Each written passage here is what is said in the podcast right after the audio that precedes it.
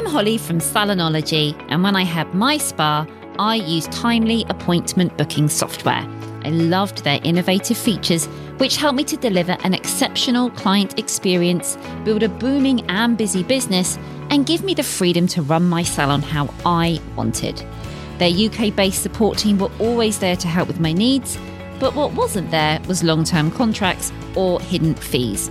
As one of our listeners, you can exclusively enjoy fifty percent off Timely for your first three months when you go to w w w dot get timely dot com and use the promo code Salonology. I'm Holly Power, and I recommend Timely appointment booking software.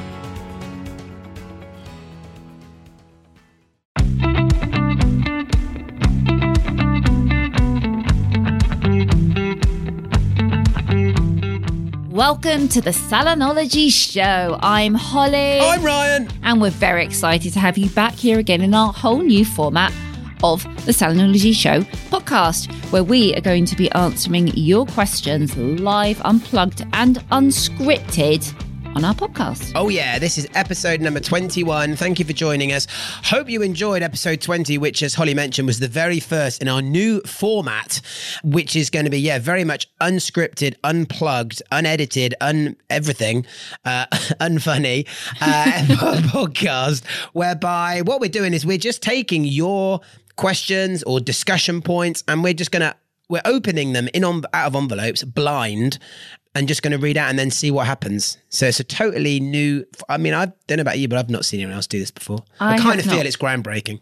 Either that, or it's because it's a rubbish idea or rubbish. and no one it's else one would ever the, do it. Which is it? Vote now. A, groundbreaking, B, rubbish. I don't know which. Hopefully the former. Yes. So the reason we wanted to do this is because, of course, we've kind of determined the content for the previous twenty yes. podcast episodes, and we felt maybe it was time for you guys to dictate what we talked about. So we're going to give this a try for... Yep. Maybe ten le- episodes yeah, or so? at least, at least, yeah, a few. And we're going to see how we go. And if it doesn't prove to be the most wonderful thing ever, then we will just switch back to the previous way, or we'll try something new again. Yeah. So let's get started now. Let's I've got a selection it. of sealed envelopes okay. in front of me here. Yes. We do not know what's in any no. of them. We have two questions here to ask for both of us, one for Ryan and one we're not really sure. Ooh, so ooh. let's just Mystery run through question. and see what happens. Now, the very first question I've got here is from Tatiana.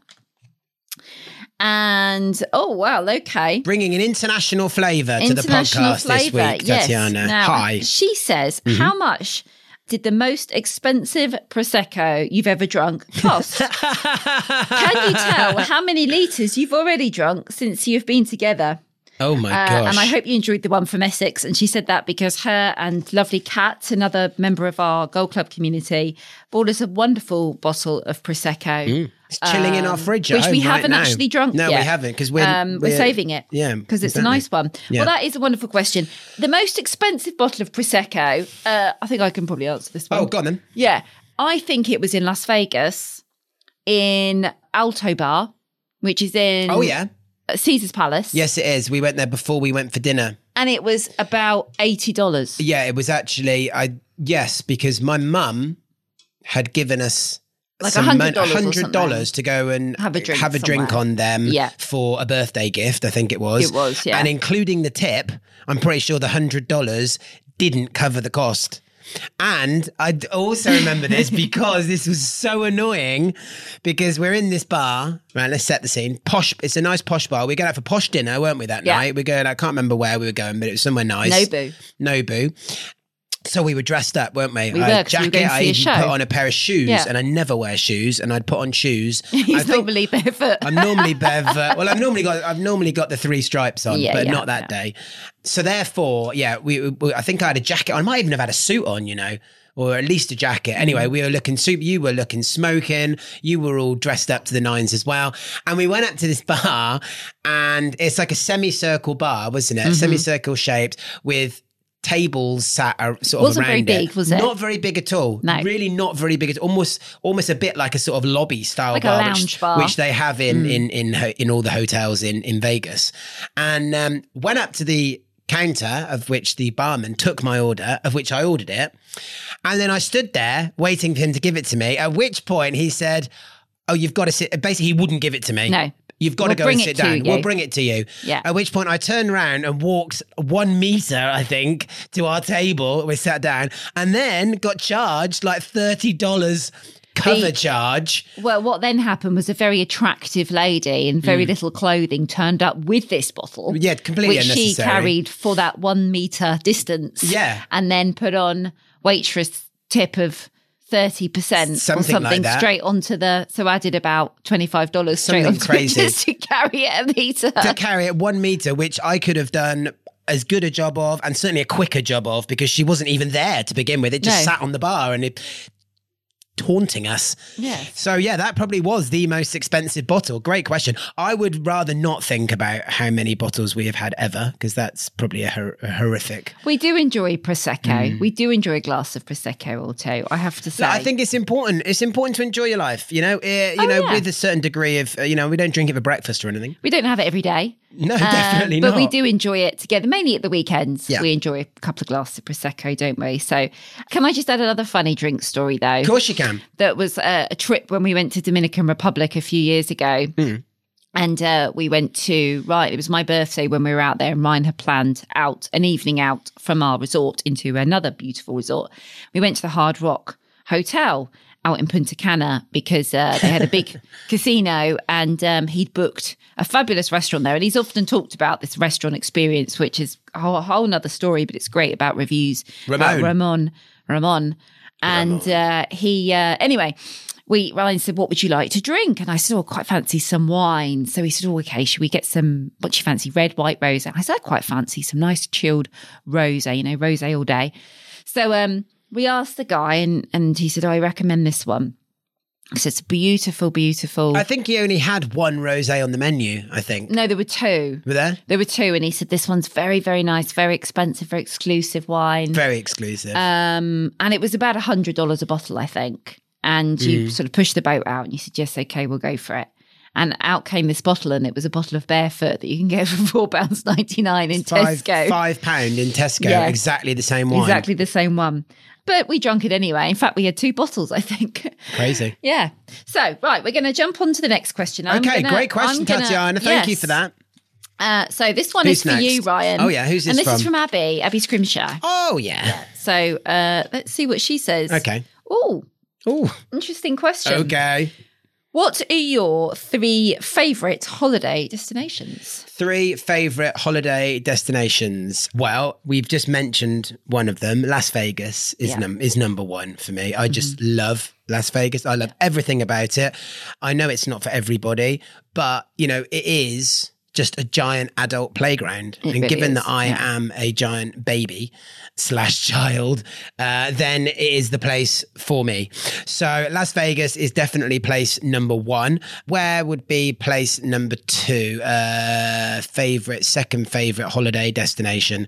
Um, I mean, I probably have to uh, probably put a nod toward Tenerife in there somewhere, I guess, mm-hmm. partly just yeah. because it's uh, got a very special connection for us. And obviously we got married there and have been there many, many, many times. So I guess that would probably have to go down as one. And my third favourite, I've only been there once, but I would probably, I would love to go, oh, actually, no, I won't say it. Yeah, no, ooh, what should I do? Oh, okay. I'm going to say California as a state generally. Mm. I was nearly said San Diego, but given that's in California, I'll just say California because I loved it when I went there and all the times that we've been there. And I would love to go and explore some more of it. And again, I, I like Californians and also they like vegans, so it's good for us. We can actually go there Very and eat food, friendly. which is yeah. which is not always possible when we go on holiday. No. So they would probably be my top three, not necessarily in that order, by the way, although Vegas probably would be number one. So very much looking forward to being able to go back there soon.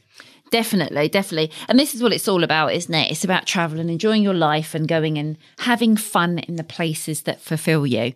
Uh, so great question there, Abby. Right, now there's Thanks, another Abby. one um, for us both here. Can I read one, please? Yes, I feel you can. Like it's like you're opening all the Christmas cards, oh, even though sorry. some of them well, are just for both one, of then. us.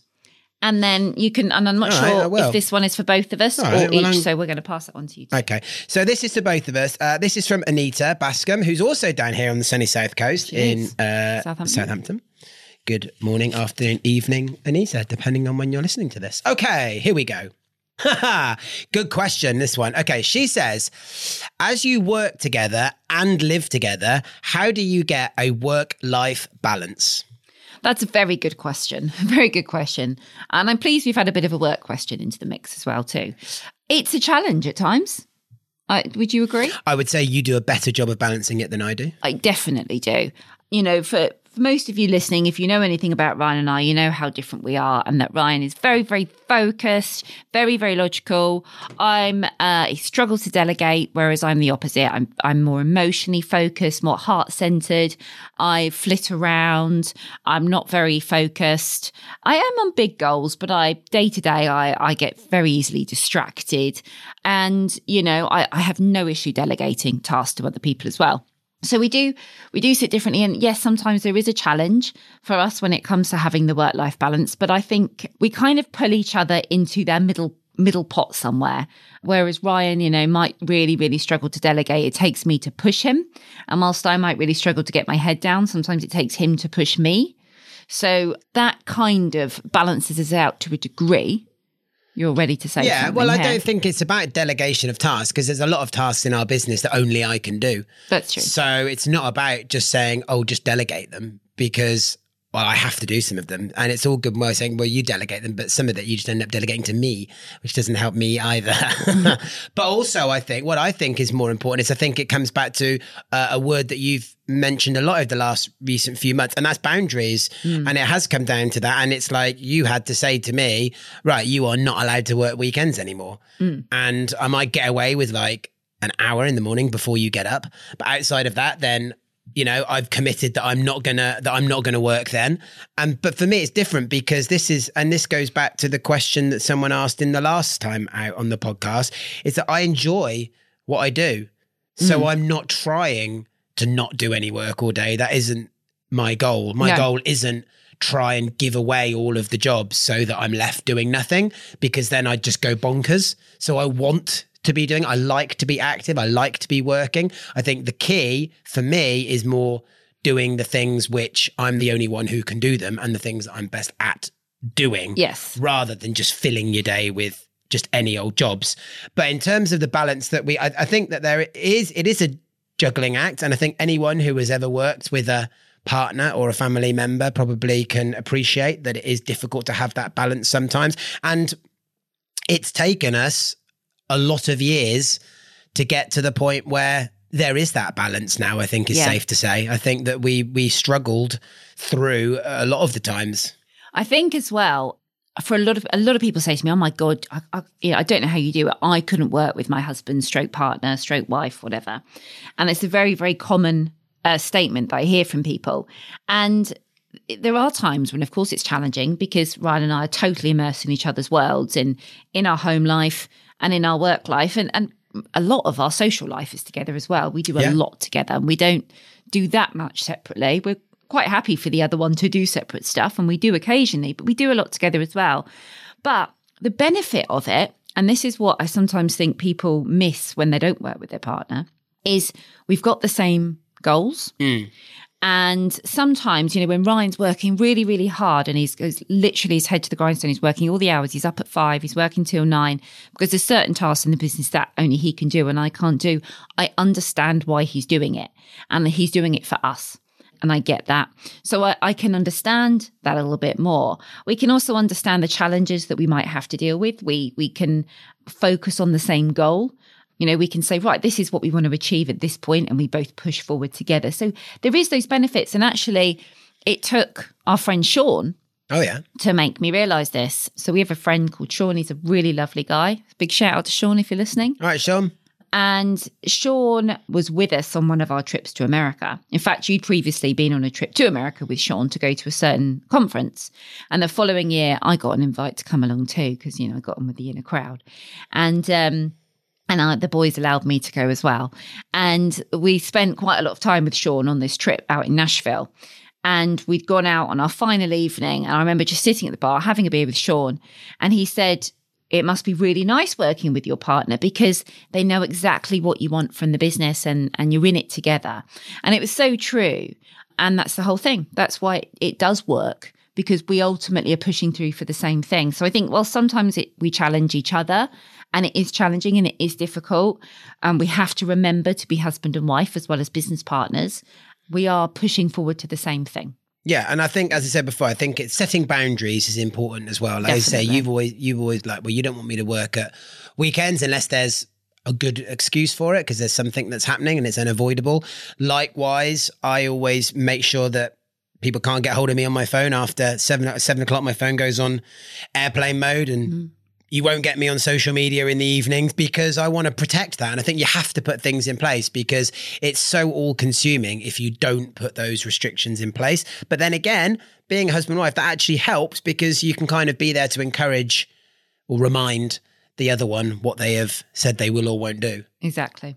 Accountability. So, accountability, yeah. Exactly. Yeah, yeah, exactly. Good question, Anita. Yes, thanks, Anita. Right, final question, All right. I think. Final question uh, from Skippy.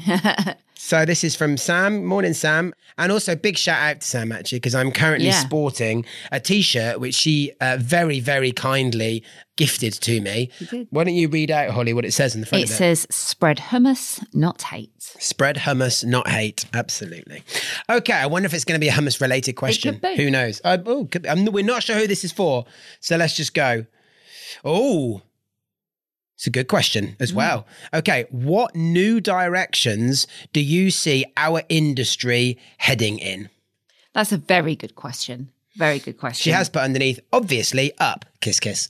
But I think more specifically, what directions do you see the industry heading? So what new, so you can start with this one, Holly Power, the wife. What new directions, what new trends, you know, where do you, what do you see the future of our industry looking like? I think is really what she's asking. Yeah. Well, I see it as a very, very bright future. Personally, mm-hmm. um, I think there's a boom coming, which we've talked about before.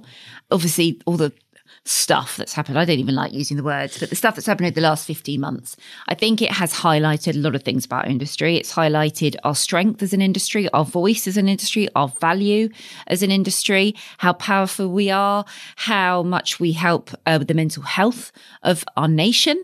And I think it's really shone a light that we're not just people who paint nails and colour hair. We're people who actually change how people think and feel about themselves. And that's a really, really powerful thing. And I think after that was taken away from so many people, they realised the impact that their stylist, hairdresser, therapist has on their lives. And their value has gone up in the world. That's the first thing that I think. And I totally think that's agree. Just going yeah. to grow and grow and grow. But there's also going to be changes in trends. Of course there are, because change, you know, trends change.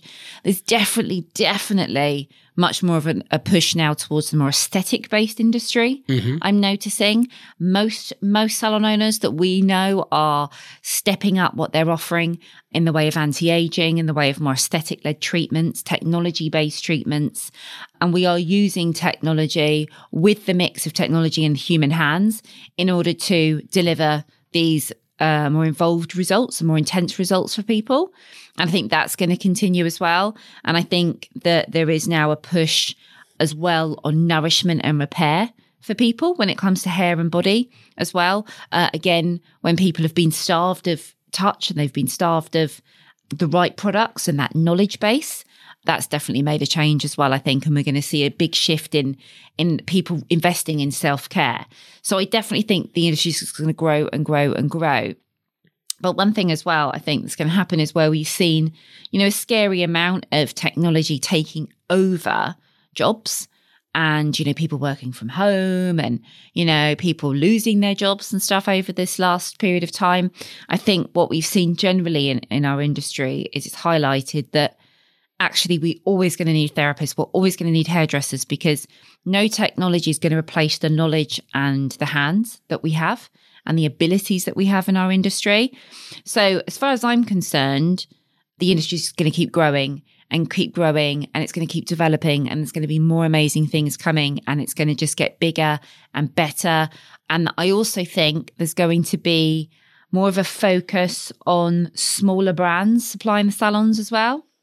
People have seen who stuck by them through hmm. the pandemic. They saw who supported them. And it's the smaller brands that really, really stood up, those mid-size suppliers. And they are the ones that I think are going to benefit moving forward. And I think there it's going to be more about relationships between the suppliers and the salons and helping them grow together and building their businesses together as opposed to the great big companies. Hmm. That's what I see. Interesting. Yeah, yeah I think I, th- I think it's interesting what you say. I definitely agree with the technology boom and the continuation of that. It's very exciting to see what people are going to come up with next in terms mm. of new technologies. But also I think that the clients are just so much more comfortable with it because it's now a new generation of client for many people. They are just so much more accustomed to technology in all areas of their life. And therefore it's much, much easier to sell them and get them excited about new transformational treatments, mm. which, by the way, are much easier to sell anyway, because you're getting a much, much better result for your client. So I think there'll be a load of that. I do believe, as you mentioned, that you still require the human element. I mean, I'm not going to sign up for a robot-led haircut anytime soon. I don't know about you. Uh, I think that's probably quite a long way off in the future. Uh, so definitely won't be doing that.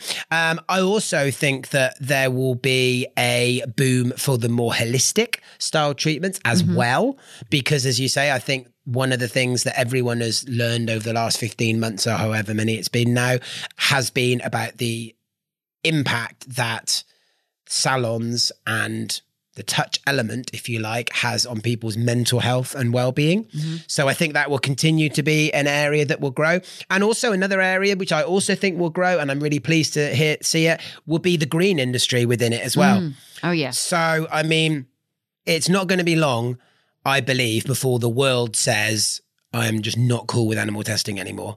Mm. I think that day will come, and I think that day is looming. And as soon as it does, as soon as the people speak, then, and I, I personally believe that salon owners, you know, if they believe that also, then they should be leading that charge. Yeah. Because ultimately, if salons don't offer it, then clients can't have it. Yeah, exactly. Um, so I do think that that is also going to be a thing, and I'm really pleased to see that. And of course, in fact, one of the things that we have seen at Olympia Beauty this year, where I'm delighted to say that we're hosting, mm. let's just get a quick plug in there. Yeah. We are hosting the Salon and Spa Owners Club. Yep. This year, for the first year ever, there is a green section. So there's a whole area dedicated to green, in inverted commas. And by the way, and green, I don't just mean not, you know, against animal testing or vegan products, although that is part of it, but also sustainability, yeah. you know, eco-friendly uh, companies, all this sort of thing. At the moment, it's a niche market, but the day will come when that just is the norm. I hope anyway. Definitely. And actually, uh, the British Beauty Council released a massive report called Courage for Change report, which was really, really interesting. And you can download it off their website. Um, and uh, we, we actually had one of the founders of the B B C, uh, Millie Kendall, on our podcast earlier this year. Um, and she also featured on one of my Timely Lives avid, that I did as avid well. Avid listener to the podcast. Yeah, Millie I'm is. sure she is. Hi, Millie. Hi, Millie. Um, but they they created a very, very interesting report, which they released, which is free to download. And it gives you the facts and figures about what the industry's impact is on plastic and pollution, and how we can make those changes. And mm. that's becoming more and more apparent across salons. And the big brands have to get involved in this, because the mid-sized brands already are. Mm. And they're behind now, the big the big boys. We all know how I feel about some of the big boys. But these mid-sized companies now, they, they are bringing out the more sustainable products, the vegan products that are going to get results for your clients. Yeah. Well, here's the problem, isn't it, with the with those those big boys of which you speak. The problem is, as soon as you have get to a certain size and you have a panel of shareholders that you have to report to, then everything changes. Yeah. Right? Because you've got to you've got to appease them before first. you appease the clients. Exactly. Yeah. And for a lot of those, it's financial based decisions rather than what's necessarily best for the client or the environment or for the poor little bunny wabbits. Exactly. Save the bunnies. Yeah. They can all come and live on my farm. They can all come and live on Maverick Mountain. Yes. Right. I think that's probably that's a, wrap. a wrap. Yeah. yeah. Guys, thanks so much for coming and listening. Yeah. Uh, we hope you're enjoying the new format. Yeah. We're not sure how this is rolling out. No. I am pleased there's a couple of more business-orientated questions in. So please check your questions out as whether they are business or personal.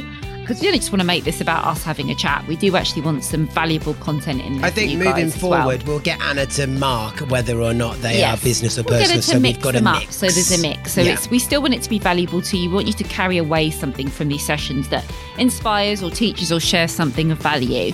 But please, please leave us a review, as long as it's a five-star one, on the platform of your selection. I'm sure only Apple will allow reviews. Oh, really? Yeah. No, I think you can do reviews el- elsewhere. No, you can't.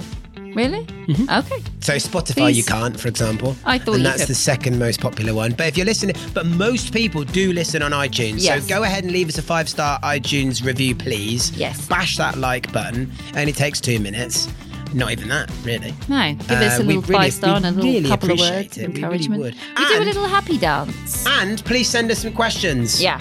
So this, you know, this this this whole show is about you and what you want to hear. This is your chance to get any questions that you might want answered. And you can ask them anonymously if you want. You can just put that on your email and Anna won't say who it is. Um, so please send those over to us. It's Anna, A N N A, at salonology dot U K. We will not be able to see them in advance. And they come to us in sealed envelopes. So uh, it's genuinely unscripted and unplanned. Uh, but hopefully you've enjoyed it. And we hope that we get to see you on the next one. I've enjoyed it. Me too. See you on the next one. Bye. Bye.